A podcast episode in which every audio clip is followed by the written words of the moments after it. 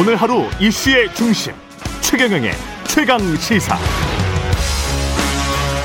네, 최경영의 최강 시사 2부 시작했습니다. 라디오 정보센터 뉴스 먼저 듣고 오겠습니다. 라디오 정보센터 뉴스입니다. 이란 정부가 석 달가량 억류해온 한국 화학 운반선 한국 케미오와 관련해 선박에 도움이 되는 방향으로 조사가 진행됐으며 긍정적인 결과가 검토되고 있다고 밝혔습니다. 사이드 하티브자대 이란 외무부 대변인은 현지 시간 5일 열린 기자회견에서 한국 케미호 사건과 관련된 모든 조사가 선장과 선박을 돕는 방향으로 진행됐다며 사법부도 해당 사건에 대해 긍정적으로 접근하고 있다고 말했습니다. 세계 주요 투자 은행들이 넉 달 연속 상향 조정한 끝에 한국의 올해 경제 성장률을 3.8%로 내다봤습니다. 6일 국제금융센터에 따르면 올해 3월 말 현재 바클레이즈, 뱅크 오브 아메리카 메릴린치, 시티, 크레디트 스위스, 골드만삭스, JP모건, HSBC, 노무라, UBS 등 해외 IB 9곳이 전망한 올해 한국의 실질 국내 총생산 성장률은 평균 3.8%입니다. 2월 말 집계 때보다 0.2%포인트 높은 수치로 이들 IB는 작년 12월부터 4개월 연속 한국의 올해 성장률 전망치를 올려잡은 것입니다. 뉴욕 증시가 지난주 후반 발표된 고용지표와 이날 발표된 경제지표에 대한 기대로 크게 상승했습니다. 다우존스 30 산업평균지수와 스탠더드 앤 푸어스 500 지수는 사상 최고치로 마감했습니다. 현지 시간으로 5일 뉴욕 증권거래소에서 다우존스 30 산업평균 지수는 전장보다 373.98포인트, 1.13% 상승한 33,527.19에 마감했습니다. S&P 500 지수는 전장보다 58.04포인트, 1.44% 오른 4,077.91에 기술주 중심의 나스닥 지수는 225.49포인트, 1.67% 상승한 13,705.59의 장을 마쳤습니다. S&P 500 지수는 지난주 처음으로 4천선을 돌파한 데 이어 이날 사상 최고치를 또다시 경신했습니다. 다우 지수도 사상 최고치로 마감했습니다. 미국에서 신종 코로나 바이러스 감염증의 4차 유행 조짐이 보이는 가운데 최근 확진자 증가를 3, 40대 젊은 층이 주도하고 있다는 진단이 나오고 있습니다. CNN 방송은 현지 시간 5일 보건 전문가들을 인용해 변이 바이러스가 팬데믹의 교범을 바꾸고 있으며 아직 백신을 맞지 않은 젊은 층에 문제를 안길 수 있다고 보도했습니다. 라디오 정보센터 뉴스 아나운서 정은승이었습니다.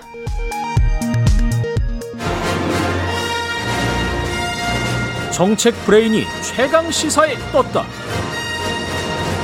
여의도 정책맨. 네, 매주 화요일 여당 최고의 정책 브레인 더불어민주당 홍익표 정책위 의장 모시고 전국의 뜨거운 현황과 정책에 대한 여당의 고민 들어보는 시간입니다. 여의도 정책맨 더불어민주당 홍익표 정책위 의장 오늘은 전화로 연결돼 있습니다. 안녕하십니까? 네, 안녕하세요. 반갑습니다. 예, 반갑습니다. 네. 최경련의 최강시사 유튜브에 검색하시면 실시간 방송 보실 수 있고요. 스마트폰 콩으로 보내시면 무료입니다. 문자 참여는 짧은 문자 50원, 긴 문자 100원이 드는 샵 9730 무료인 콩 어플에도 의견 보내주시기 바랍니다. 재보궐선거 하루 앞으로 다가왔습니다. 어제 TV 네. 토론 어떻게 보셨습니까?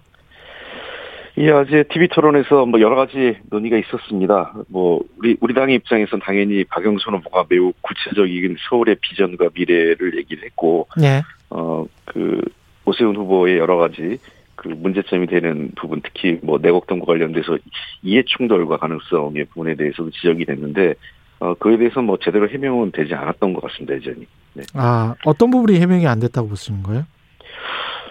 어, 역시 뭐 지금 그 꽤 많은 분들이 지금 지원이 있지 않습니까? 내곡동에 네. 갔느냐 안 갔느냐. 그러니까 그 오세훈 후보 말씀이 맞아요. 내곡동에 갔느냐 안 갔느냐가 중요하지 않은데 이게 중요하게 맞는 게 오세훈 후보 자신이거든요. 음. 그러니까 왜냐하면 처음에 이 내곡동 땅이 문제가 된 거는 이해 충돌. 그러니까 본인이 그 시장이 되면서 이게 그 지구 지정이 이루어지고 또 그 보상이 이루어졌다. 그래서 이게 자신에 대한 가족에 대한 재산을 스스로 시장 때 집행한 것 아니냐라는 얘기를 하니까 나는 몰랐다.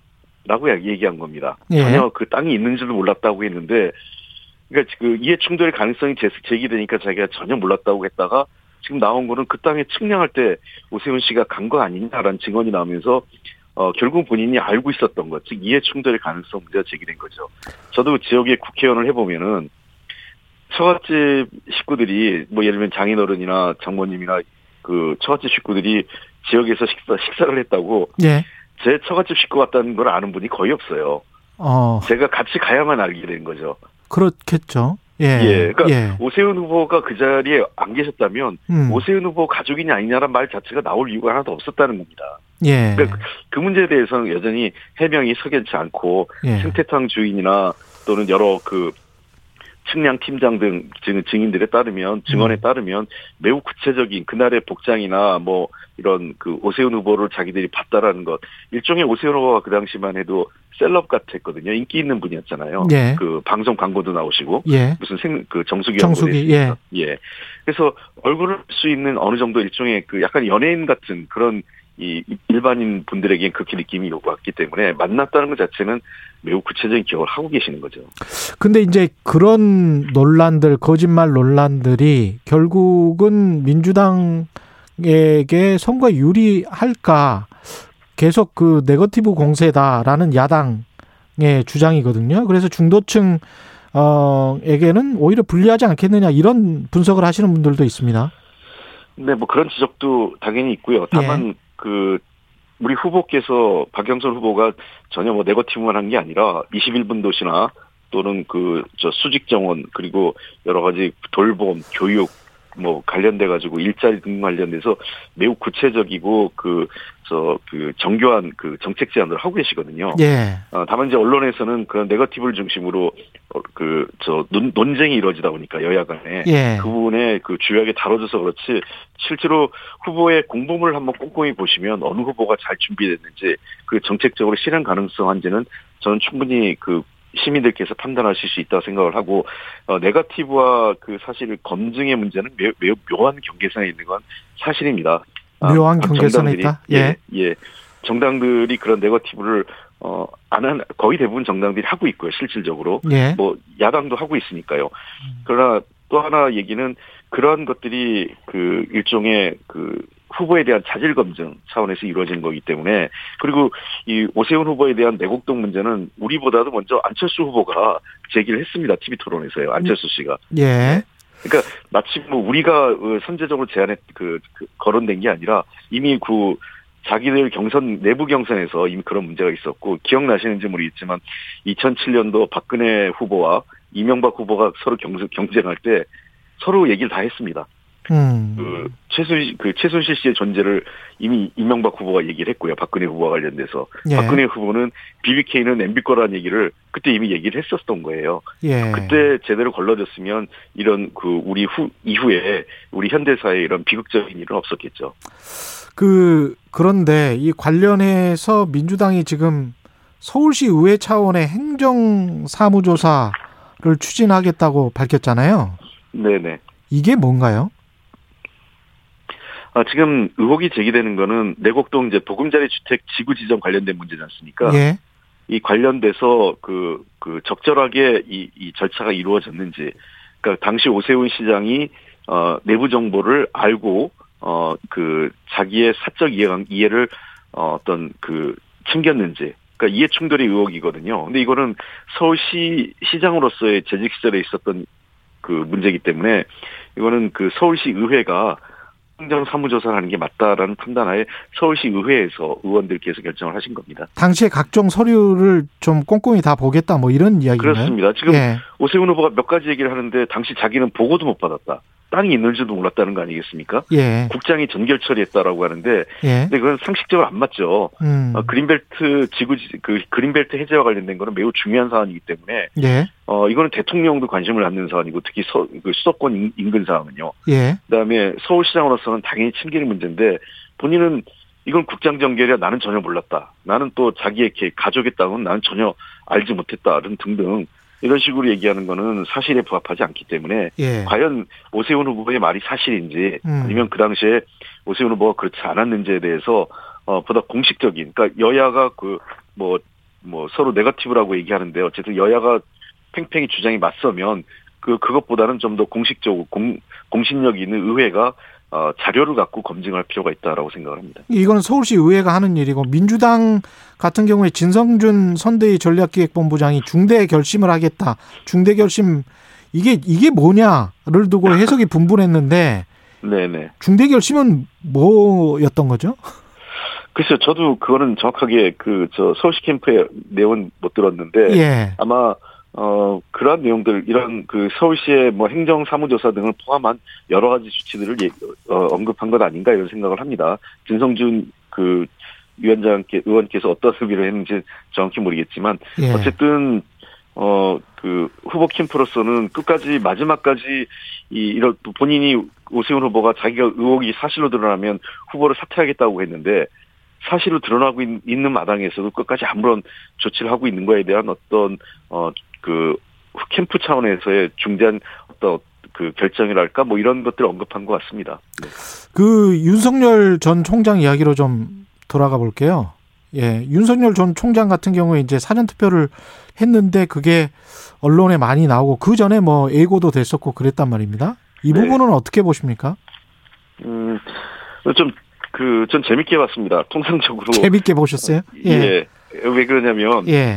예, 통상적으로 뭐, 혼자 하거나, 어, 아니면 가족의 노출을 좀 부- 불편해하면, 아니면 통상 부부가 같이 하는데, 예. 어, 고령의 아버님을 모시고 한 게 좀, 특- 그, 좀, 좀 특이하게 보이는데요. 예. 왜 아마 그랬을까요? 이 최- 아마 최근에 이제 그 부인과 관련된 여러 가지, 어, 사법적 어떤 그 논란이 있고, 예. 하다 보니까 논란을 피하기 위해서 그 부인 대신 아마 부- 아, 고령의 그 아버님을 모시고 간 것 같은데요. 예. 어, 일종의 뭐그 윤석열 후보 전 총장으로서는 어, 잊혀지지 않기 위한 하나의 정치적 행보라고 보지 않을까 생각을 합니다. 아, 잊혀지지 않기 위한 지금 뭐 지지율이 사실은 최고인데 잊혀지지 않기 위한이라는 말씀은 조금 너무 과소평가하시는 거 아니에요? 아니, 그, 그 예. 굉장히 중요, 그 제가 말씀드린 건 그 지금의 지지율을 유지하기 위해서라도 그러니까 아, 잊혀지지 않는다는 게, 음, 어, 가끔씩은 제- 그런 유사 사건 같은 거를 만들어 줘야 된다. 그렇습니다. 계속 후보, 그 정치인이라는 게 예. 정치적 행보를 해야만 이 기사에서 다루지 않겠습니까? 그렇죠. 예, 그, 그런 것들이 안, 안, 안 다뤄지면 지금 현재 모든 쟁점은 여야, 그러니까 서울 보궐선거, 이걸로 다뤄지고 있잖아요. 예. 사실 이제 윤석열 씨, 어, 전 총장과 관련된 기사 거의 없어요. 최근에는. 예. 예. 그러니까 그런 경우에는, 어, 잊혀지는 게 굉장히 쉽습니다. 또, 그, 아시다시피 윤석열 전 총장은 조직이란 게 없는 분 아니에요. 예. 그래서 그런 차원에서 아마 제가 보기에는 그 윤석열 총장이 물러나는 과정, 사퇴하는 과정이나 또는 여러 최근의 행보들 또 언론 언론과의 접촉하는 것들 보면 뒤에서 어느 정도는 그걸 컨설팅 해주는 전문가가 있지 않나 싶은, 싶은데요. 어, 어. 제가 보기엔 그런 측면에서 어, 그 아마 그 부인과 하는 것보다는 고령의 아버님을 모시고 하는 게 좋지 않냐 이런 그 저 컨설팅이 있었지 않을까 싶, 싶습니다. 제 생각에는요. 그리고 예. 그런 행보를 해야 어, 윤석열이라는 존재를 계속 국민들에게 강의시킬 수 있다라는 그런 것도 같이 고려된 것 같습니다. 예. 이번 선거 다시 이야기 돌아와서 그 관련해서 계속 이제 부동산 선거가 되고 있으니까 네. 이낙연 당 상임 선대위원장이 50년 만기 모기지 대출 우리랑 인터뷰도 하셨었는데 이거는 네. 거의 논의가 됐습니까? 논의가 완료됐습니까? 아니면 아직 그 논의가 구체적으로 이루어지지 않았습니다. 예. 네. 그건 아마 그 이- 이낙연 위원장께서 어, 여러 가지로 하나의 그 정책 제안으로서 제안을 하신 것 같고요. 예. 어, 아직 정책위 차원에서 어, 구체적으로 검토된 내용은 아니고요. 그 관련된 아. 내용은 어, 그러나 이제 그렇다고 전혀 검토가 안 된 게 아니라 이거는 꼭 어, 이전부터 우리가 장기 모기지론에 대해서는 여러 가지 정책 대안을 검토를 해왔던 거기 때문에 예. 그게 뭐 어, 그 40년으로 할 거냐, 50년으로 할 거냐 등등의 에, 논의는 뭐 그 그 이전에도 있었던 거기 때문에 예. 앞으로 그 내용을 갖고 어 그 정책 당국과 협의를 해 나가야 되지 않을까 생각을 합니다. 청년 월세 지원 이야기도 하는 것 같은데요. 쪽방 고시원. 네, 이거는 어떤 내용이죠? 어 지금 그 청년들의 주거 사, 상황이 굉장히 열악하기 때문에 예. 그리고 또 주거비가 서울이나 수도권은 굉장히 많이 상승했지 않습니까? 그렇죠. 월세 같은 경우요. 예. 그래서 그 현재 고정적인 어떤 어, 일자리도 없고 비정규직을 지금 청년 세대가 전전하고 있는 상황이기 때문에 음. 그런 세대들을 중심으로 해서 조금 더 청년들에게 어 그 월세 부담을 좀 낮춰주기 위한 어 대책을 하나로서 이제 그이 월세비를 지원하는 것도 정책적 고려를 하고 있습니다. 이건 박영선 후보도 이미 공약으로 제안을 했고요. 이거는 뭐 서울시나 뭐 수도권이면 경기도의 재원인가요? 아니면 중앙정부 재원인가요? 어, 현재로는 박영선 후보는 이제 서울시 재원으로 얘기를 하고 있는 거고요.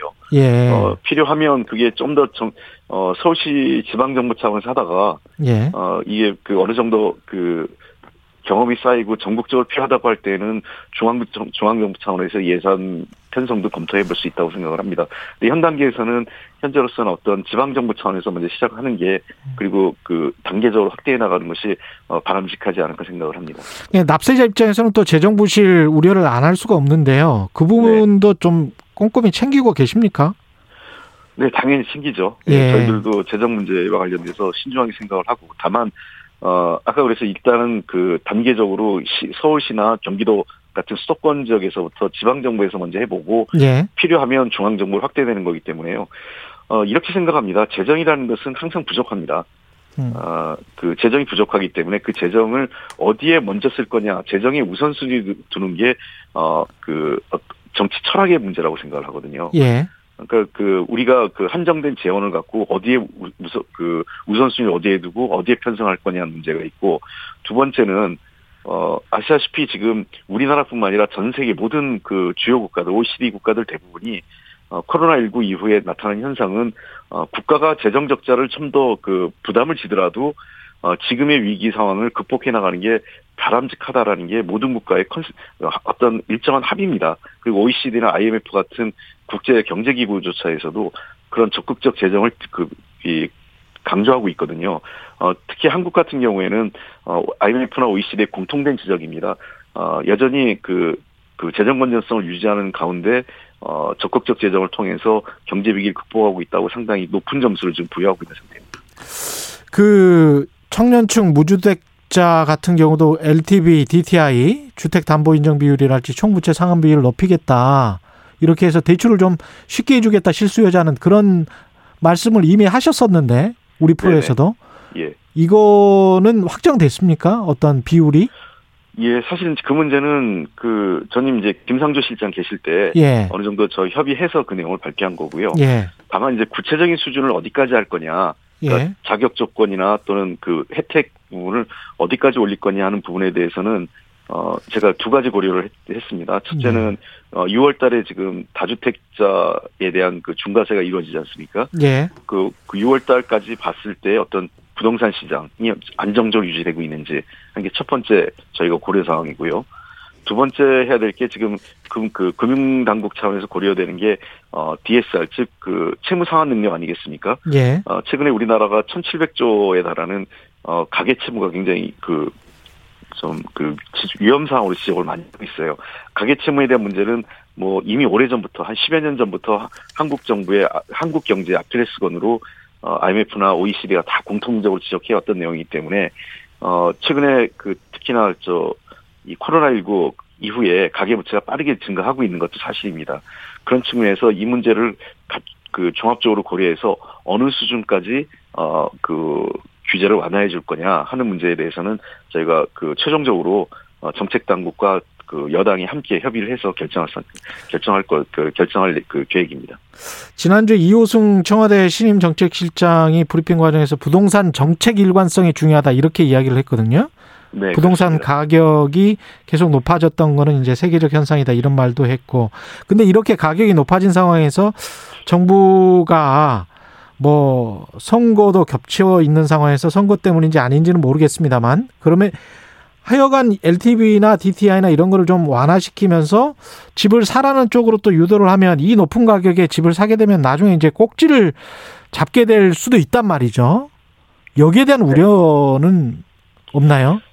어, 그분에 대해서는 제가 지난번에 방송에서도 똑같은 얘기를 했지 않습니까? 예. 어, 상투를 지을 가능성이 있어서 도리어 이분들 을 어렵게 할 수 있다. 그렇죠. 네. 예. 그래서 그 부동산 시장의 그 동향을 좀 꼼꼼히 보고 보자는 겁니다. 지금 현재로서는요.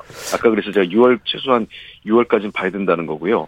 어 저는 이런 겁니다. 모든 그 시장의 리스크를 정부가 관리하는 건 아니고 예. 결국은 개, 개인 각각 개별 주체 개인들께서 판단을 하시는 거죠. 예. 어 다만 최근에 여러 가지 문제가 그 개인들이 진짜 집을 사고 싶은데 그 조금의 그 규제가 조금 그 대출 규제만 좀 완화되면 살 수 있는 분들도 계신데 실수요자죠. 그래서 제가 모든 분들 대상으로 하는 게 아니라 장기 무주택자하고 최초 주택 구매자를 매우 제한적으로 그 했지 않습니까? 모두 제한 아 제한적으로 예. 예, 그렇습니다. 모든 분들에게 지금 규제 완화를 해준 게 있다는 건 아니고요. 예. 그럴 계획도 없고, 그건 저희가 정책의 일관성은 당연합니다. 부동산 시장의 안정, 그 다음에 공정한 그 부동산 과세, 이것은 그 정부 여당이 어, 공통된 입장이고 이것은 일관되게 정책을 유지할 생각입니다. 음. 다만 어 그러다 보니까 이 부작용으로 나타난 게 집을 사고 싶은데 실수요자 네. 특히 무- 장기 무주택자와 생애 최초 구매자 같은 경우에도 기회의 문을 닫았다 이런 지적이 있어서 어, 이 기회의 문은 열어드린다라고 판단을 합니다. 다만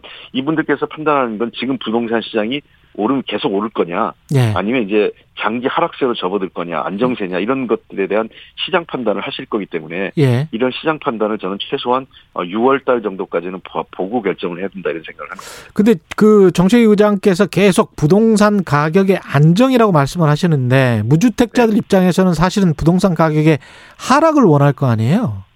그렇습니다. 저도 개인적으로는 어뭐꽤 지금보다는 한 3년 전 가격으로 돌아갈 최소한 3년 전 가격으로 돌아가는 것이 맞다고 저는 생각을 합니다. 문재인 정부 출범 때 가격요? 그렇습니다. 예. 어, 그게 정 그게 좀 더 정상적이라고 보는데 예. 아 근데 그렇다고 어늘 집값의 이 등락이 너무 급격하게 이루어지는 것은 또 어, 힘드니까. 그 또 다른 부작용이 있는 거 아니겠습니까? 예. 그러니까 문재인 정- 정부 들어와서 집값이 오른 것보다도 더 큰 제, 제가 생각하는 제일 큰 문제는 너무 빨리 올랐다는 겁니다. 예. 높이, 높이 오른 것도 문제지만요. 예. 그래서 이거를 어떻게 그 slow down 시켜 나갈 거냐. 그러니까 예. 아, 결국은 부동산 가격에 대한 추세를 우리 국민들께서 아, 장기 하락 추세다 라고 느끼는 게 저는 어, 그 앞으로 부동산 정책이 추진해야 될 방향 아닐까 생각을 합니다. 국민의힘 김은혜 의원 같은 경우에 분석을 해보니까 서울 공시가 9억 원 이상 아파트 비율이 전체 한 4분의 1이더라 아파트 중에서 그래서 다 종부세 대상이다. 이게 너무 높은 거 아니냐 세금이 뭐 이런 이야기죠. 4분의 1은 아니고요. 예. 그 수치를 좀 잘못 보신 것 같은데 저희가 그 이미 이번에 공시지가 그 공개했지 않습니까? 예. 3월에요. 어, 저희가 이미 사전에 분석을 다 했습니다. 다 예. 했어요. 예. 어, 전체 그, 저 전체적으로 보면은 그 6억 이하가 92%인데요. 전국적으로. 서울 같은 경우는 70%가 6억 이하고요. 70%가 6억 이야. 공시가 6억 이야. 예, 공시가 6억, 6억이라고 할 때는 대체로 가격이 그, 한- 시가로 8억 6천쯤 됩니다. 예, 그렇죠. 시가가. 예. 그래서, 예. 어, 6억에서부터 9억 사이가 서울 같은 경우에는, 어, 84%까지 됩니다. 아, 그러니까 9억이, 9억이라고 할 때는 대략 그 가격이 한 13억 후반대입니다. 그러네요. 그럼 9억 예. 미만이 84%고 그러면 한 16%다. 16% 정도가 어, 서울에 어, 16% 정도가 그 종부세 9억 이상, 9억이라고 하면 14억 정도 그 이상부터 이제 아마 될 텐데요. 그 네. 시가로는 그게 그그 정도 되는 게 한 10, 16% 6% 서울의 경우 16%고요. 예. 전국적으로는 4% 미만입니다. 알겠습니다. 오늘 말씀 네, 그래서 감사합니다. 25%라고 얘기하는 거는 예. 어, 공시가격하고 그냥 시가를 약간 좀 혼동하신 건 아닌가 생각됩니다. 예. 시간이 없어서. 예. 말씀 감사합니다. 네, 감사합니다. 여의도 정책맨 더불어민주당 홍익표 정책위 의장이었습니다.